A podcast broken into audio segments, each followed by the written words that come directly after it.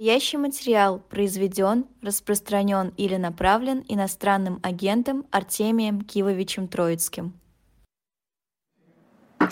Всем добрый день или добрый вечер. Это канал «Живой гвоздь». Меня зовут Ольга Журавлева. И сегодня у нас в гостях со своим особым мнением Артемий Троицкий, которого власти объявили иноагентом. Э, здравствуйте, Артемий Киевич. Привет, Ольга Журавлева. Очень рад тебя видеть. Выглядишь прекрасно. Спасибо. Это взаимно. Взаимная радость и взаимные комплименты. А у нас э, тут праздник гуманизма случился. Вот буквально несколько, я не знаю, час, наверное, назад стало известно, что а, Лукашенко отпустил э, Софью Сапега. Помните такую? Э, героиню, которая пошла, что называется, за как сказать, как декабристка, можно сказать, попала, потому что ее э, возлюбленного тогдашнего, который уже успел жениться, отпустили чуть раньше, вот теперь отпустили ее после двух лет заключения, насколько я понимаю. А как вы думаете, это действительно праздник гуманизма или она просто больше никому не нужна в Беларуси? Да нет, я думаю, что, конечно же, это просто пиар-акция Лукашенко. Чему эта пиар-акция посвящена, я понятия не имею. Э, но э, Софию эту Сапегу, ее, естественно, взяли абсолютно ни за что. Она была просто-напросто girlfriend этого самого романа, я уже не помню, Протасевич. Протасевич, да. Протасевич э, оказался абсолютным подонком, то есть мало того, что он раскололся, раскаялся и так далее, он еще и девушку свою сдал, а после того, как его в первый раз помиловали, он взял и имея Софью за решеткой, э, женился на другой девушке. Честно говоря, просто вот, ну, на мой взгляд, подлость абсолютно запредельная. Но я думаю, что Лукашенко увидел в нем надежный кадр, вот, поэтому отпустил его окончательно. Так что я так понимаю, что этот Протасевич теперь э, на Лукашенко, собственно, и работает. Вот, а то, что отпустили Софью Сапегу, ну, э, в общем, не придавал бы этой акции большого значения, но за девушку, несомненно, очень и очень рад, поскольку она просто ни за что, за то, что связалась с одним, значит, оппозиционным мудаком, вот за это э, два года провела в тюряге, я думаю, в не самых лучших условиях. Вот так что поздравляем. А, вам передают приветы из разных мест, в том числе из, из Курска, из э, э, из Ярославля вот э, интересуется наш постоянный еще эховский слушатель. Наверняка помните, у нас всегда Илья из Ярославля задавал какой-нибудь вопрос в передаче. Вот он снова с нами. А, это очень приятно. Он интересуется, как вам кажется, кто сейчас политик номер один в России, если можно рассуждать в таких категориях? Ну, Ярославль – это мой родной город, так что очень рад звонку оттуда. А, политик номер один в России, ну, в России, вообще говоря, таких вот умелых политиков, э, действующих сейчас не осталось, потому что э, все люди, которые э, что-то могли в этой области сделать, они или сели в тюрьму, это самые яркие личности, личности как бы готовые на самопожертвование, или уехали за границу.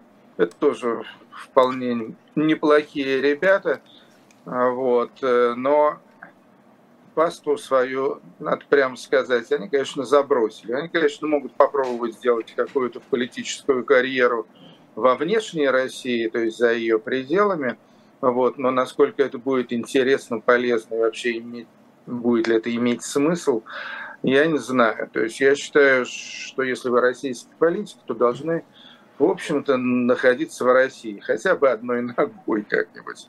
Вот. Но сейчас это, по-видимому, невозможно. То есть э, бесспорно я, э, я могу назвать двух очень мощных политиков, которые имеют э, определенный и, и довольно высокий степень народной поддержки и хорошую репутацию и доказали то, что они смелые, решительные и так далее. Это Алексей Навальный и Евгений Ройзман. Вот э, этих двух ребят я считаю на самом деле достойными политиками. и именно что политиками, а, а не просто, скажем так, активистами или там э, демократами, там, свободолюбивыми публицистами и так далее. Ну, там, вроде меня, скажем, да. Э, потому что политика отличается от всех этих болтунов э, тем, что политик действительно идет во власть. Он действительно хочет эту власть завоевать, он хочет изменить страну, и, и в этом готов идти до конца. Вот, собственно, и Навальный, и Ройзман это дело продемонстрировали. Вот. Или, скажем, Александр Габыш, мой любимый шаман якутский, он тоже это продемонстрировал. А вы а, считаете, что он шел во власть тем самым? Я считаю, что шаман не то чтобы шел во власть, хотя я лично, когда меня спрашивают, кого бы хотели видеть президентом России, России я говорю шамана Габушева. Ну, э, не потому, что он какой-то там супер профессионал там, и так далее, потому что, во-первых, я считаю, что Россия должна стать парламентской республикой, а не президентской, и президент должен быть в первую очередь моральным авторитетом, он должен быть прекрасным, добрым человеком. А, и То есть вот человек решительный и бескорыстный. Вот таким э, человеком мне представляется э, шаман Габыш но он, как известно, находится в психбольнице. Ройзман находится под домашним арестом. Навальный... Ну, вроде должны, я прошу прощения, э, по последним данным, вроде бы должны снять все ограничения с Ройзмана, и на штраф уже собрали, и все как-то так может возобновиться его, так сказать, не, не столько политическая, сколько общественная жизнь может возобновиться, а может и не возобновиться, потому что, опять же, ответом э, на этот э, либеральный жест э, местных властей, ответом прокуратуры на это было то, что прокуратура, значит, подала, насколько мне известно, апелляцию. По-моему, отозвали, но я сейчас тоже не буду углубляться, потому что ну, это все время, да. все время новые посмотрим, сообщения приходят. Угу. Я был бы, конечно, очень рад, если бы Женя вернулся и на свободу, и на улице, и в интернет, где его, естественно, особенно в Твиттере, очень не хватает. Да, это верно. А, вот э, Евгений пишет, э, мы не знаем, чем грозили и что делали с Протасевичем, так что пока воздержимся осуждать, не будучи рядом с ним. А, в основном готовы согласиться, но вот э, именно факт женитьбы несколько, несколько подпортил. Согласен с тобой, Ольга. То есть я, э, я читал там всякие соображения по поводу того, что вот вы сами в тюрьме не сидели, а Протасевича осуждаете, а может его там типа били, пытали и так далее. Но я не думаю, то есть не то, что не думаю, я сто процентов уверен, что жениться его под пытками никто не заставлял. А вот, собственно, вот этот его шаг лично у меня вызывает просто максимальное презрение и неприятие. Э, вернемся, да, да, вот совершенно то же самое практически отвечает Руслан в комментариях, да, согласна. А, я, э, я хотела еще вас э, спросить по поводу, по поводу того, как сейчас, ну, опять же, ваш взгляд, ну, вот как было в свое время, да, глядя из Лондона, ваш взгляд снаружи на российские события, как вам кажется, это не иллюзия, что стали как-то, ну, я не знаю, нарастать какие-то тенденции Федерации. Э, вот какой-то, ну, даже вчера, по-моему, Екатерина Шульман, объявленная иностранным агентом, говорила о том, что уже какие-то признаки ну, распадающихся структур э, видны в, в происходящем. То, что не контролируется просто э, масса, масса аспектов, включая просто какие-то конкретные территории, которые всегда, всегда в общем-то, входили в Российскую Федерацию до всех событий. А, вы, тоже видите, что как-то нарастает, вот, э, я не знаю, расползание, распадение или что-то такое? Вертикаль сыплется или что-то там, какие-то такие признаки вы видите? Или это у нас тут иллюзия? А, Оль, ну я вообще, как ты знаешь, э, я человек веселый и оптимистичный. Но в данном случае хотел бы э, внести мрачноватую нотку твои обнадеживающие рассуждения. Они не то э, чтобы обнадеживающие, радостного-то тут, в общем, немного. Ну, послушай, если бы на самом деле этот фашистский режим стал бы разваливаться, это было бы прекрасной, радостной, более чем обнадеживающей новостью. Я, честно говоря, замечаю вот всякие э, признаки распада, разложения и так далее только в одной сфере, именно в том, что касается войны с Украиной.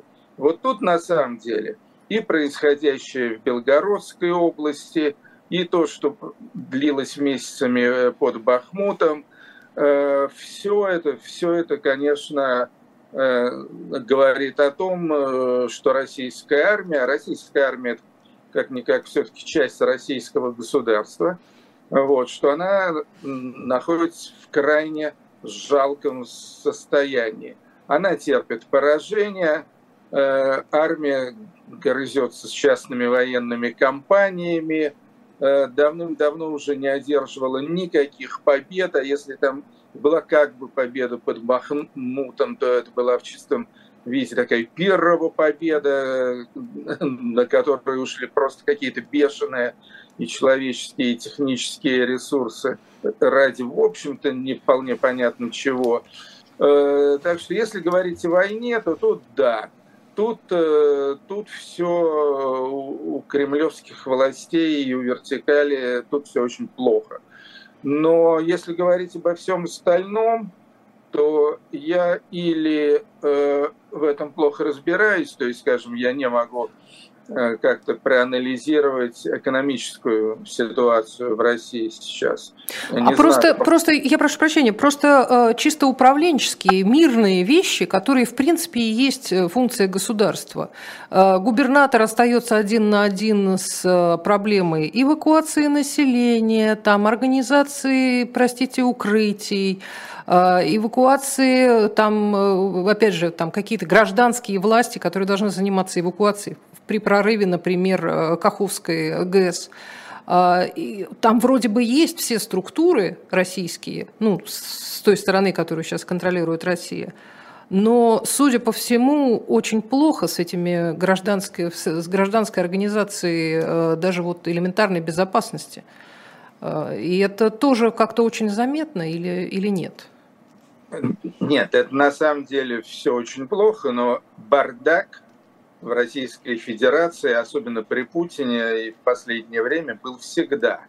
Это все из, из, из той же области примерно, что мистер Сидор, от которого там уже... Да, между прочим. Кстати, фестиваль Сидора в Москве состоится. Радостная но новость. Фестиваль хитро действительно состоится. Нет, но вот, но, но вот все эти штуки, о которых ты упомянула, это опять же, это все входит в ареал э, э, российско-украинской войны. А я, когда я думаю там о каких-то позитивных процессах, то я в первую очередь все-таки думаю о каких-то народных движениях я думаю о, о, о гражданском обществе, я думаю о протестах, о демонстрациях, о пикетах, э, не знаю, о, в общем, о чем-то таком, что, э, что могло бы э, изменить э, э, существующую власть в России, существующий строй. И, и, и вот этого я не вижу. А в таком вот состоянии распада и гниения – я так думаю, что Россия, особенно учитывая абсолютно деморализированное или деморализованное, деморализованное э, население э, в таком агонизирующем, гниющем состоянии, э, значит, Россия может пребывать еще много лет.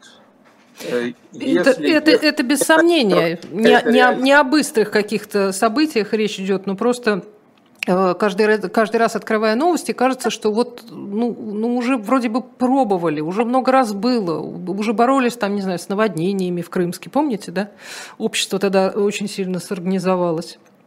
Э, боролись с пожарами тоже, там добровольцы какие-то, что-то такое. Думаю, ну неужели за это время нельзя было научиться как-то отработать э, хотя бы стихийные бедствия? Нет. Оказывается, нет. А что касается выступления, о которых вы говорите, да, я с трудом себе представляю, что э, при э, не только деморализованном, но и достаточно безразличном обществе, которое вот именно что выживает каждый в своей точке, а, и те, кто в тяжелых обстоятельствах э, очень э, очень обижаются на всю остальную страну, которая плевать хотела на то, что кого-то там не эвакуировали, кого-то там, кому-то денег попросили за эвакуацию детей, у кого-то там еще что-то произошло, это никого не беспокоит. Поэтому, конечно, ни о каких протестах, ни о каком единении речи быть не может. Кстати, о политиках. Вам тут напомнили, что еще есть Яшин, еще есть Карамурза, а, но у нас все политики, получается, все равно это те, кто, те, кто остались в России, они остались фактически в тюрьме. Так что с организацией да, протестов тоже не очень. Тюрьме, потом, но все-таки политики бывают э, разной специализации.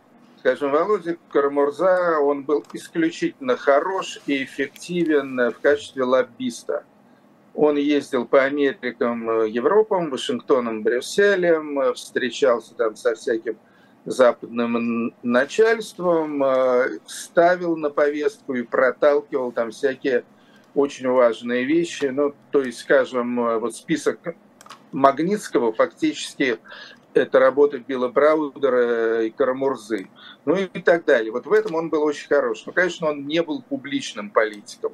Илья Яшин публичный политик, э, вот, э, он молодец, крепкий парень, э, но ну, он, назвал... В Москве он был достаточно энергичным местным, местным депутатом, и, в общем... Да. Яшин более локальный, вот, а Навальный и Ройзман все-таки они такие всероссийские ребята. А, давайте тогда посмотрим еще на... Э, ну, понятно, что с э, репрессиями у государства получается сейчас, прошу прощения, э, несколько лучше, чем с другими орг-вопросами, но, по-моему, репрессии пока действуют... Они, видимо, тоже думают, как вы, что если начнется активизм и протесты, вот тогда государство начнет рассыпаться. Поэтому борется главным образом с воздушными шариками на день рождения Навального или там еще с какими-то такими вещами, которые могут быть признаками и всего прочего. Но есть, наверное, и э, какие-то еще сферы э, пропаганда. Надо же все-таки продолжать объяснять э, населению, вот, вот этому самому, которому, в общем-то, все равно, что на самом деле все неплохо. Все неплохо, все, э, все чудесно. Я, кстати, много думала о том, что вот те же самые э, вопросы, которые часто задают по поводу того, там, а вот Пригожин, а вот не станет ли он, а не является ли он там каким-то политическим деятелем, он же для всей страны отсутствует в повестке на самом-то деле? Оль, вот э, по поводу пропаганды мне трудно э, делать какие-то серьезные ответственные выводы, потому что я не смотрю российское телевидение. То есть где-то в сетях мне попадаются какие-то выжимки из, из каких-то абсолютно анекдотических выступлений того же Соловьева, Скобеевой, или там этой Симоньян и так далее, или какие-то Э, на Западе очень любят э, цитировать всяких э, деятелей из, из Госдумы, типа Гурулев, Журавлев, в общем, какие-то уже такие абсолютные деграданты, такие реальные фашисты, сумасшедшие, причем балдеющие от собственного фашизма, колокочущей ненависти и так далее. Э, но я это употребляю более чем дозированно, поэтому я не могу сказать, скажем, что я, что я погружен э, вот в эту смердящую российскую пропагандистскую ванну. А, ну, кстати, она же в Европе э, тоже как-то как проявляется, потому что довольно часто мы видим публикации. Вот, кстати, недавно была история про то, как в Германии была осуждена бывшая российская гражданка, за э, э, по-моему, она уже гражданка, гражданка Германии, э, за, свои, за свою поддержку войны Путина и всего остального. Она там актив, активно очень выступала и в, в конечном итоге попала под суд. Это а, тоже жертва пропаганды? А одну гражданку, ее только что оштрафовали на, на 900 евро. Угу. Гражданка фамилии Колбасникова, но при этом она гражданка Украины. А, Украины даже, тем Понятно. более, да. Не российская гражданка. А до этого там еще была русская проститутка, я уже не помню, как ее фамилия, блондинка такая, вот, которая тоже там устраивала всякие шоу маленькие э, в германских городках, и ее вот э, ее депортировали просто. Ну, дело в том, что во многих европейских странах, да, да, да и в Америке тоже, да и в Австралии я даже видел какие-то фотографии из Мельбурна, Аделаиды, имеются, имеются путинисты, имеются такие ура-патриоты российские, которые, значит, за войну, за Путина.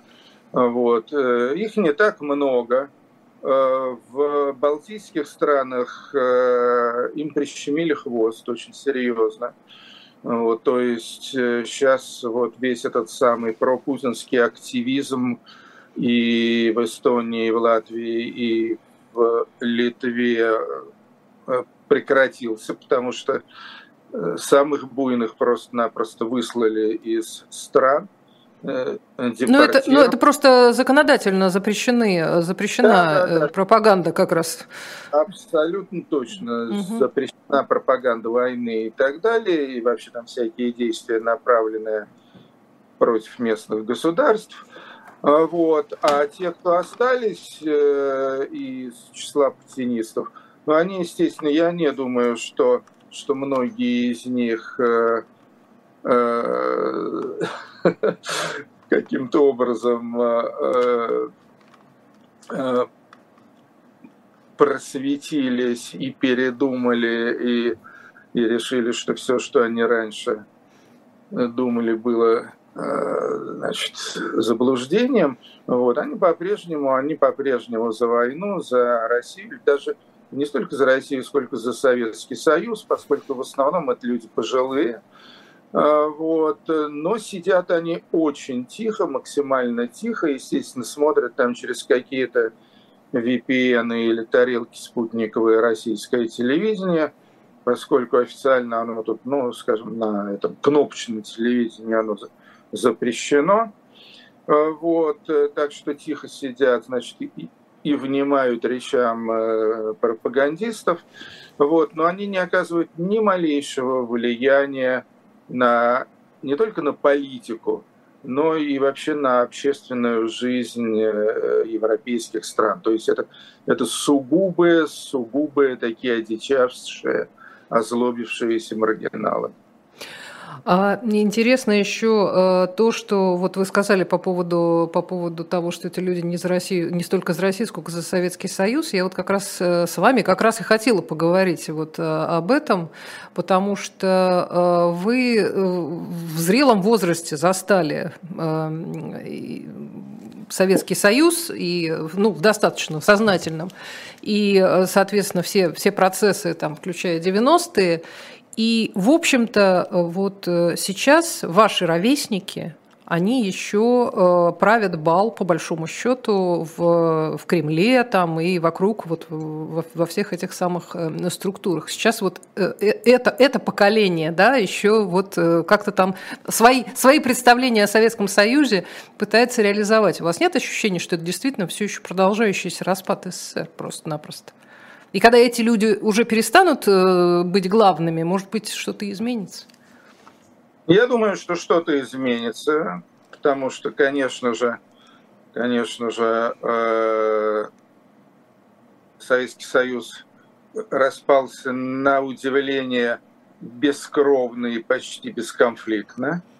Вот, так что я думаю, что сейчас, конечно, э, это уже агония этого самого распадения, она оказалась гораздо более кровавой, чем можно было бы предположить.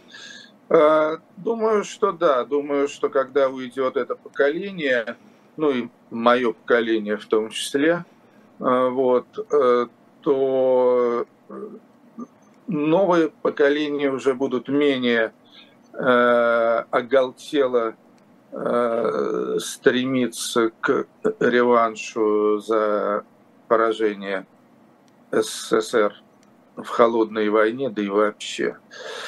Так что, так что да, да, я думаю, ты права. Здесь сделаем небольшую паузу на рекламу, потому что э, наш кормилец э, shop.diletant.media э, предлагает очередной, очередную новинку из комиксов. У нас есть уже большой пул исторических комиксов «Спасти», эта серия называется. И вот теперь спасать будем принцев из Тауэра. А, мы уже спасали Пугачева, мы уже спасали э, царевича Алексея, мы уже кого только не спасали. А теперь спасти принцев из Тауэра, и можно сделать предзаказ если прямо сейчас зайти на shop.diletant.media, а, можно э, подешевле если вы успеете сделать предзаказ, подешевле э, приобрести вот этот вот очередной том.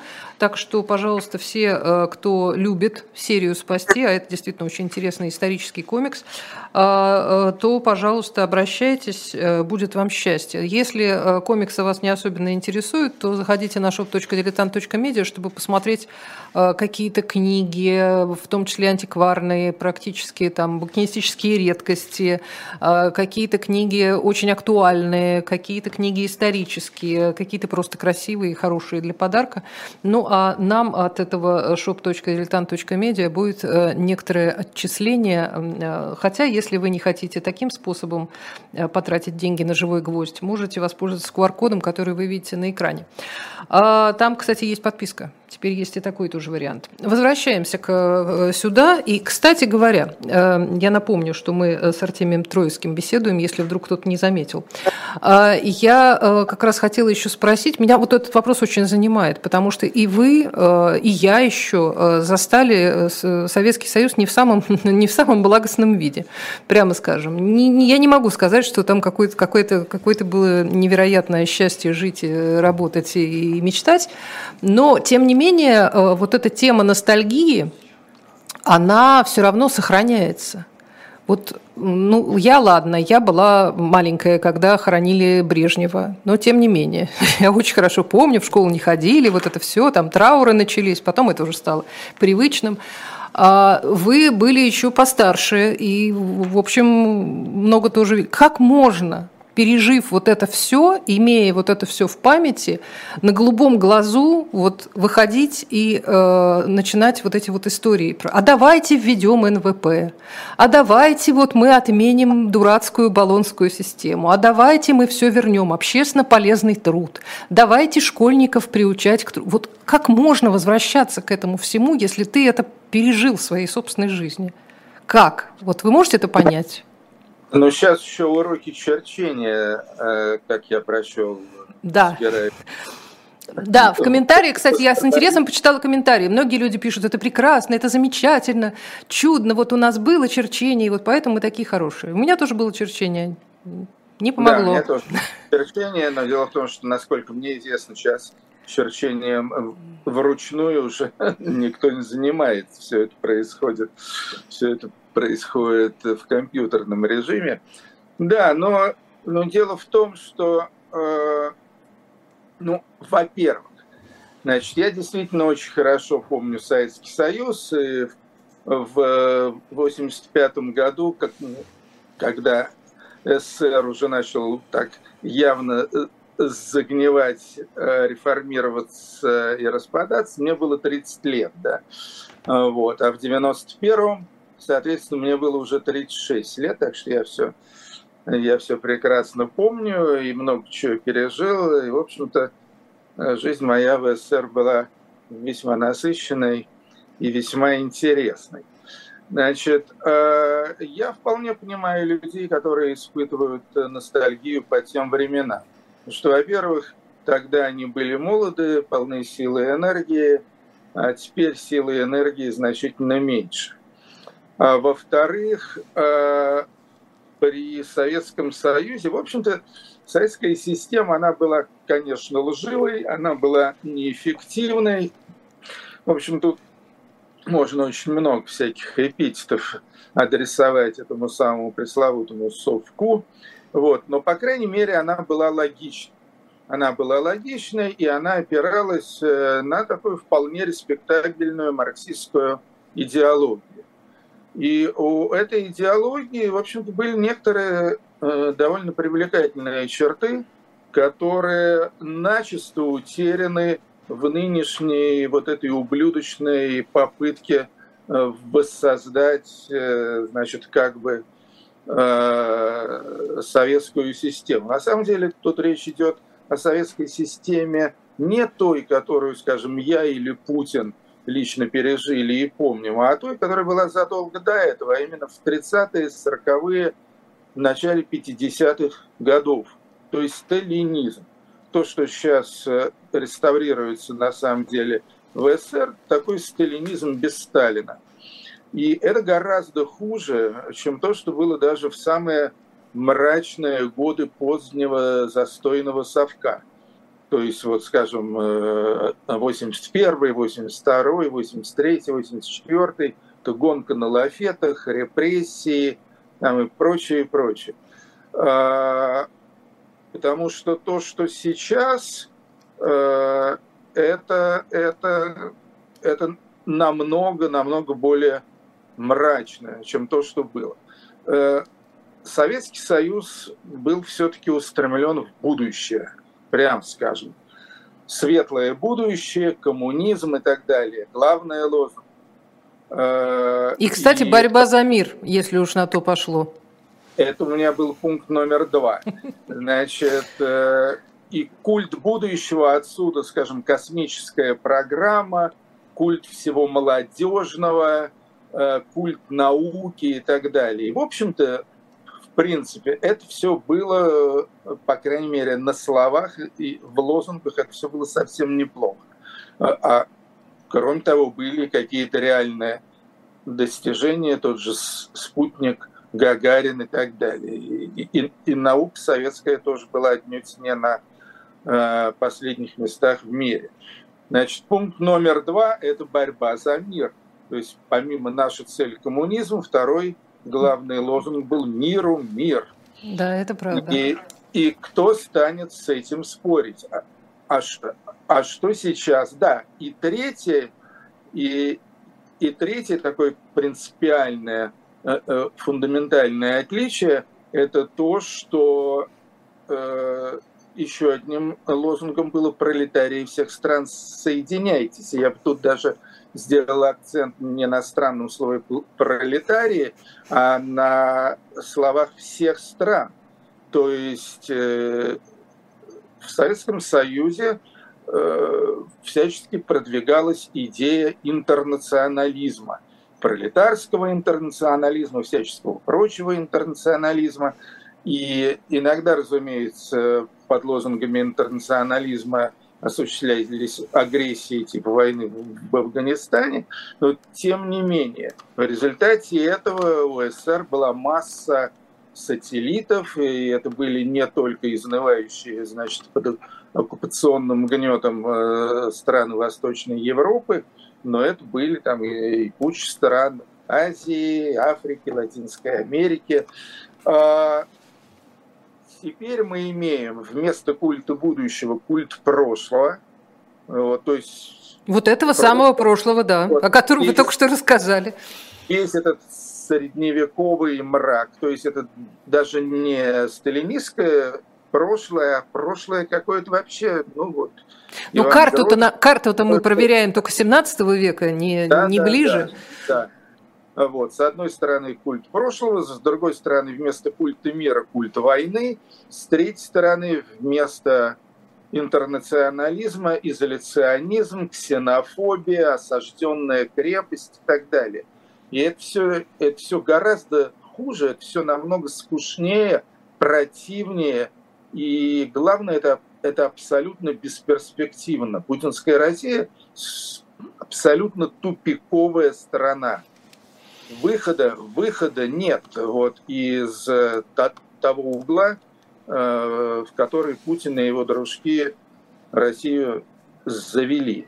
И вот э, здесь, конечно, я бы сравнивал Россию не с Советским Союзом образца там 80-х годов, а, в общем-то, сравнить ее можно только с какими-то фашистскими государствами в 40-е годы. Ну, а можно и в 70-е, та же Португалия, та же, та же Испания. А, в Испании и Португалии все очень благополучно закончилось, слава богу. Ну, да, ну, там были и, свои нюансы, да, это и, правда. И, и благополучно, и бескровно. Относительно, и, да, да. И теперь и Испания, и Португалия, нет, ну, естественно, я не говорю о гражданской войне угу. в Испании, я говорю об Испании после смерти Франка, угу. соответственно, Португалии после, значит, революции. Салазара, да. Рост и смерти Салазара. Вот. Все там отлично, и сейчас прекрасные страны, динамичные, развивающиеся. Я помню, Путин ставил когда-то задачу обогнать Португалию. Об этом даже сейчас смешно подумать, зная, насколько успешная страна сейчас Португалия. А, Все-таки мы с вами добрались до искусства, потому что об этом тоже хотелось спросить. А, казалось, казалось, э, вот в ту же самую советскую эпоху, позднее, позднего застоя, казалось, что музыка, молодежная особенно, так называемые вот эти вот молодежные увлечения, а, они как раз режимы подрывают. Вот они вроде как э, против э, тоталитаризма, против вот этого всего. А, а сейчас есть такая роль у музыки? Ну, и у музыкантов? Что... Музыка, в принципе, сейчас стала менее важна, чем она была, скажем, на Западе в 60-е и 70-е годы. То есть я не ошибаюсь а, в этом ощущении, да? Десятилетие рок-революции у нас, она была, конечно, невероятно популярна в 80-е годы. А, сейчас, конечно, времена уже не те, но э, в каком-то смысле можно сказать, что сейчас происходит э, что-то вроде ренессанса такой неполномасштабный, такой могучий ренессанс, но, э, вот, но э, оживление сцены, скажем так. Потому что в нулевые годы э, и большую часть десятых годов музыка вообще куда-то ушла в песок. Вот, ее вообще не было. Вот, кроме матерных частушек Шнурова и группы Ленинград, в общем-то, и вспомнить нечего из, из того, что, э, что в те десятилетия звучало. Сейчас музыка снова стала более активной. Это связано, разумеется, с общей ситуацией, с тем, что, слава богу, что есть музыканты, которые не могут молчать. И это и рокеры, и рэперы, и практически все главные представители этих жанров. То есть там и Макаревич, и, и Гребенщиков, и, и, и Покровский, и Оксимирон, значит, чью песню сегодня запретили, там, и Вася Обломов, и Нойз МС и так далее. В общем, все, все такие ведущие представители нашей вот этой как бы молодежной хотя часть уже... Часть из них пенсионеры, извините. Ветеранской, да, ветеранской культуры. А, вот. И, и это, конечно, очень здорово. То есть, ну, я, я как-то уже отвык от того, ну, причем давно отвык от того, что мне задают какие-то вопросы о музыке, не касающиеся там отдаленного прошлого, ну что, естественно, там про Соя, про Башлачева, про Майка там и так далее, про всякие э, приключения времен героического подполья, это меня всегда спрашивали, а вот о том, что сейчас происходит – в общем-то, как-то это никого уже давно не интересовало, потому что считалось, что все, что... Э, ну, нет героического подполья и нет интереса. Да, да, да. А, вот. А, а теперь, а теперь снова, снова выходят какие-то Э, сенсационные, провокационные песни, альбомы, видеоклипы. И списки не... запрещенных уже не книг, а песен-то то, тоже, это же из какого-то дремучего совершенно времени. Запрещенные... Запрещенных я, я могу сказать абсолютно точно, что э, в позднем Советском Союзе запретов на песни не было вообще. Такого просто в принципе не было. Э, и музыканты не преследовались, по крайней мере, формально не преследовались за свой репертуар. То есть у нас были, естественно, и, и репрессии, даже некоторые люди сели, но сажали их, скажем, э, за торговлю билетами или за какие-то операции там, на черном рынке, или за подделку документов, но не за то, что они пели, там, условно говоря, антисоветские песни.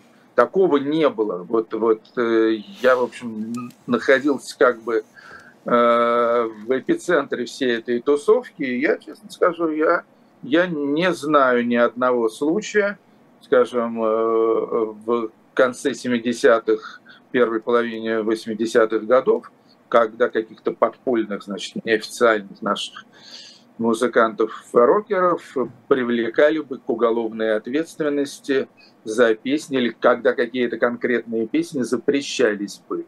Но другое дело, что, скажем, когда э, на квартирниках э, выступал Саша Башлачев и исполнял там песню «Абсолютный вахтер», где проводилась параллель между, ну, между э, фашизмом и коммунизмом, э, там, вой гобоев ГБ в саксофонах гестапо там, и так далее. А вот, э, во время концертов, ну, я просто часто их устраивал, эти квартирники, я всегда говорил, ребята, большая просьба, и вы это прекрасно понимаете. Сейчас, пожалуйста, все выключите свои магнитофоны. Потому что люди приходили на концерты. Записывать, да. Вот, и их записывали, все, значит, все перед абсолютным вахтером, все магнитофоны выключали, микрофоны прятали, вот, он исполнял эту песню, и магнитофоны снова включались. Вот То есть этой записи было. не существует теперь? Нет, нет, естественно, эта запись есть, то есть она есть э, и студийная, mm. и, и потом уже в времена перестройки гласности он эту песню пел. Mm. Вот, но там, условно говоря, в 84-м э, или даже в 85-м году, а может быть и в 86-м, это была абсолютно, в общем, ну, такая запредельно э, смелая песня. И, а, возможно, достаточно. Да, да, да. да. Я Кроме просто... Того, я просто подумала, что э, я вот э, несколько раз попадала на, э, ну, я даже не знаю, это певец или кто это, артист-шаман, э, э, то, что вот этот вот э, выбеленный юноша пытается там как-то представлять, видимо, видимо, это какая-то... Что из него пытаются сделать? Кем он должен быть? Вот э, этот самый персонаж. Его периодически там показывают, ну, это чудовищно, вот этот там проход по Красной площади, там пение вот этих вот песен. Э, э, я, Но, э, Оль, я не могу понять, на что это должно быть похоже. Дело в том, что так же, как э, в Советском Союзе, сейчас пытаются каким-то образом э, воспроизвести советскую практику вот этой пропагандистской культуры. Патриотическая вот как, песня. Как в СССР была вот эта массовая песня, куча песен про Ленина, партию, комсомол, победу там, и так далее.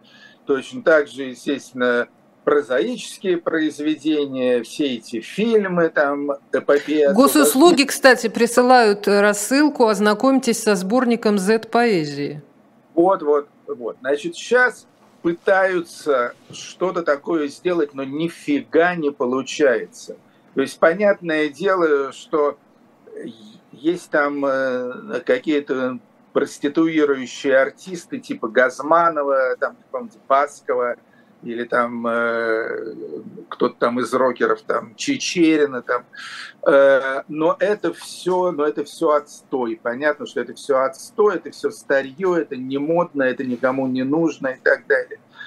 Э, и все попытки все попытки э, э, создать на Ниве вот этой вот самой культуры пропаганды что-то такое модное, востребованное, актуальное, динамичное и так далее, они все проваливаются. Нет, нет ничего. И вот единственным таким полууспехом можно считать вот этого шамана, который тоже на самом деле э, ну, абсолютно, абсолютно никудышный артист с нормально поставленным голосом, но голос э, при нынешнем уровне компьютерных технологий любому можно э, на фонограмме сделать голос, как у Каруза. Э, и а все остальное вообще не работает никак абсолютно. Ну вот вцепились в этого шамана несчастного, и теперь он, я так понимаю, звучит из каждого утюга, не вот. знаю, я, и... я, я, я просто, просто сейчас такая эпоха, я вот когда еду в общественном транспорте, я обращаю внимание, что все, возможно, слушают музыку. Ну, многие в наушниках, особенно молодые люди. А, но мы не знаем, какую музыку они слушают. Ну, я Раньше думаю... вот люди ходили с магнитофоном на плече, было проще. И то, что Понятно. из машин слышно, это точно не шаман. А, то, что э, поют подростки, когда спускаются по эскалатору и вдруг начинают петь хором, точно тоже не оно. Естественно, я вообще, э, я вообще не думаю, что кто-то слушает шаман. Э, то есть шаман просто навязывается, он очень активно навязывается. Так же, как в Советском Союзе навязывались там э, речи Брежнева, да, вот так же сейчас навязываются речи Путина э, и песни «Я русский». Вот. Но надо разделять понятия известные и понятия популярные. Да, шаман знают, да, его там э, все видели и все слышали, потому что от него деваться некуда. Но это не означает, что его вот эта продукция, что она имеет какой-то реальный успех. Думаю, что нет. Думаю, что слушают на самом деле что-то совсем другое и иностранное, в том числе, значит, всяких там подлых англосаксов или южнокорейскую попсу. А, вот. Или, а, вот. или что-то российское, но опять же это будет скорее какой-то кальян-рэп, вот, а, а не патриотические эти бездарные песни. То есть в Советском Союзе э, пропагандистское искусство, оно было э, гораздо эффективнее, э, просто потому что оно было намного более талантливым. Тогда песни писали выдающиеся композиторы, начиная от Шостаковича и Дунаевского и кончая Пахмутова и Тухмановым это были на самом деле, в общем-то, очень мощные, очень мощные авторы. Теперь кто, кто это пишет? Там вообще нет музыки абсолютно. Тут просто не о чем говорить. Это абсолютно неубедительно. То есть это соотношение примерно такое же, как между графоманами из вот сборников Z-поэзии и, скажем, Робертом Рождественским, Андреем Вознесенским. Евтушенко. Вот, потому что те ребята, пусть там они и писали поэмы про Ленина, типа Казанский университет, но это были крупные поэты, это были мощные, мощные творческие личности, в отличие от каких-то графоманов э, убогих, которые сейчас э, сочиняют патриотические вирши. А, вот, поэтому я считаю, что культуры в нынешней России, культуры на официальном уровне нет. А на подпольном уровне она, к сожалению, еще не возникла. То есть вот сейчас, вот кажется, вообще там имеется полный вакуум. То есть, с одной стороны, все, все главные действующие лица культурного пространства, и писатели, и музыканты, и художники, и режиссеры, они все просто свалили за границу – с другой стороны, вся официозная культура это, это, это просто это праздник абсолютной бездарности. А почему? Э, вот вы можете мне объяснить? А, да Они просто не верят в то, что делают? Это, это просто халтурщики, которые хотят на гребне вот этой вот патриотической волны, которые хотят срубить деньжат. Э, привилегии, посты и так далее. Вот. А, а талантливым людям, то есть, ну, гений и злодейство, в общем-то, вещи как бы не очень, как известно, совместимые. Поэтому иногда люди, совместимы да, вполне. Иногда, но достаточно редко. А, вот. Но есть вот хоть один такой большой талант среди тех, кто сейчас обслуживает администрацию президента – по всей этой пропагандистской части. Насколько мне известно, никто, нет таких людей ни среди музыкантов, ни среди писателей, ни среди режиссеров и так далее. Нет. Ну, актеры какие-то есть э, достаточно, я бы сказала, ну, талантливые. Известная, известные актеры. Ну, что такое актер? Актер – это лицедеи. Я, я говорю об авторах. А, а да, не... понимаю. Угу.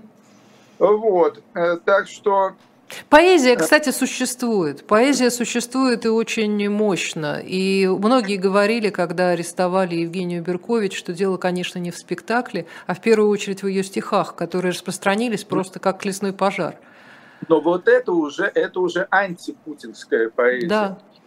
Антипутинская поэзия. Ну, подпольная, уже, то, что вы говорили, да. Это новый андерграунд. Это новый андерграунд, но он еще только-только начинает оформляться, пробиваться сквозь э, бетон. Э, вот, дай бог, дай бог, чтобы это, чтобы он возник, потому что если если андерграунда не будет вот такого вот талантливого и бескомпромиссного, то это будет означать, что в России вообще не будет никакой качественной культуры вообще.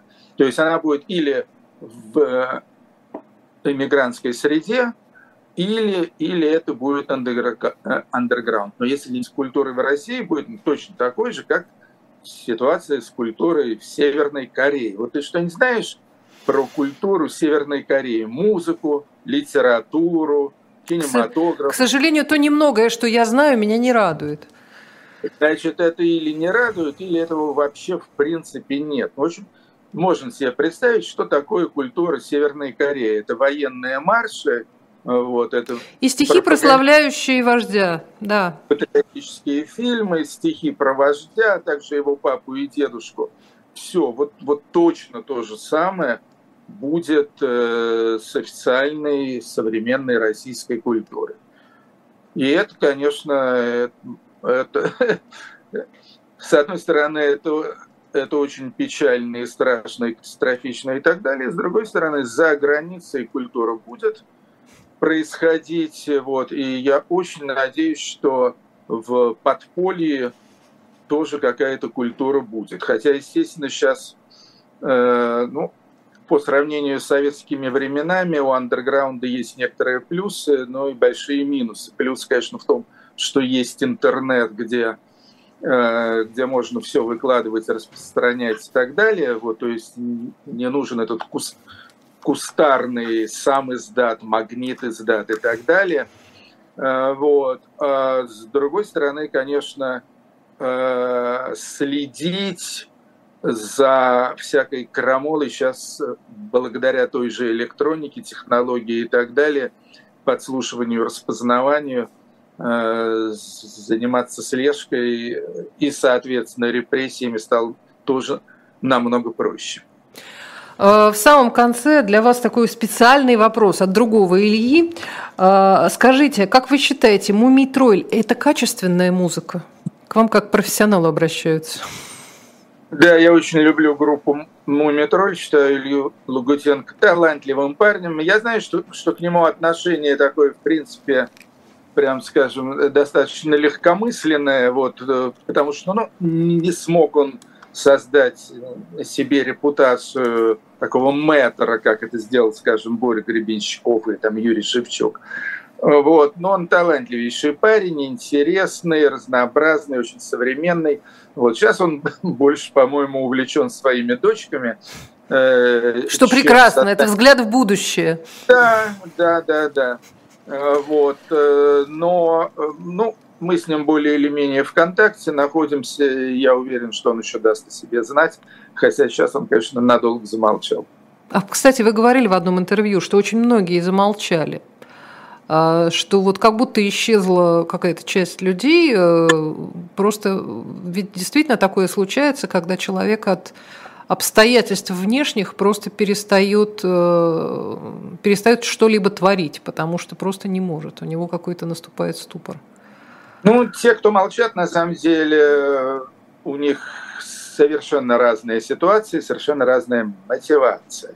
То есть есть те, кто молчат от страха, есть те, кто впал в творческий ступор – есть те, э, кто творят, э, вот, но творят, э, значит, в стол. Вот. Так что у всех по-разному. У всех по-разному. Я, в принципе, Молчунов, я ну, не могу сказать, что я ценю и уважаю эту позицию, но осуждать я их тоже не могу, поскольку, поскольку в общем-то, причины, причины для молчания могут быть э, самыми разными. И, и даже если мы берем там какие-то такие очевидно позорные причины, там типа от страха, но опять же можно Э, бояться за, за собственную шкуру, а можно бояться там э, за детей или родственников. Э, вот. И тут, и тут, ну что ты тут скажешь? А ничего ты тут не скажешь. Вот. Но я думаю, я думаю, что рано или поздно всем молчащим все-таки придется как-то раскрыться. То есть или к ним придут люди там в штатском или в униформе и потребует предъявить свою позицию. А, вот. Э, или, вот, или они сами решат, решат что, что терять больше нечего. И, и Кроме своих цепей. Спасибо большое. Э, пролетело время незаметно, как всегда. Очень э, рады были повидаться. Я думаю, что и наши зрители меня в этом смысле поддержат. Артемий Троицкий был сегодня нашим гостем. Меня зовут О, Ольга Журавлева. А может, да. Оль, да. я анонс сделаю маленький? Да. А, у меня будет два выступления в Израиле на фестивале «Слово новое» 18 числа в музее, в музее изобразительного искусства или современного искусства, уже не знаю, 18 июня у меня будет это выступление. Я там буду как раз крутить всякие песенки актуальные, показывать видеоклипы, отвечать на вопросы, э, спорить, драться и так далее. И хулиганить. Вот, так, что, так что, да, жители Израиля вообще и города тель в частности, 18 июня приглашаю на свидание с собой. Прекрасно. Спасибо большое Артемию Троицкому. Меня зовут Ольга Журавлева. Всем спасибо.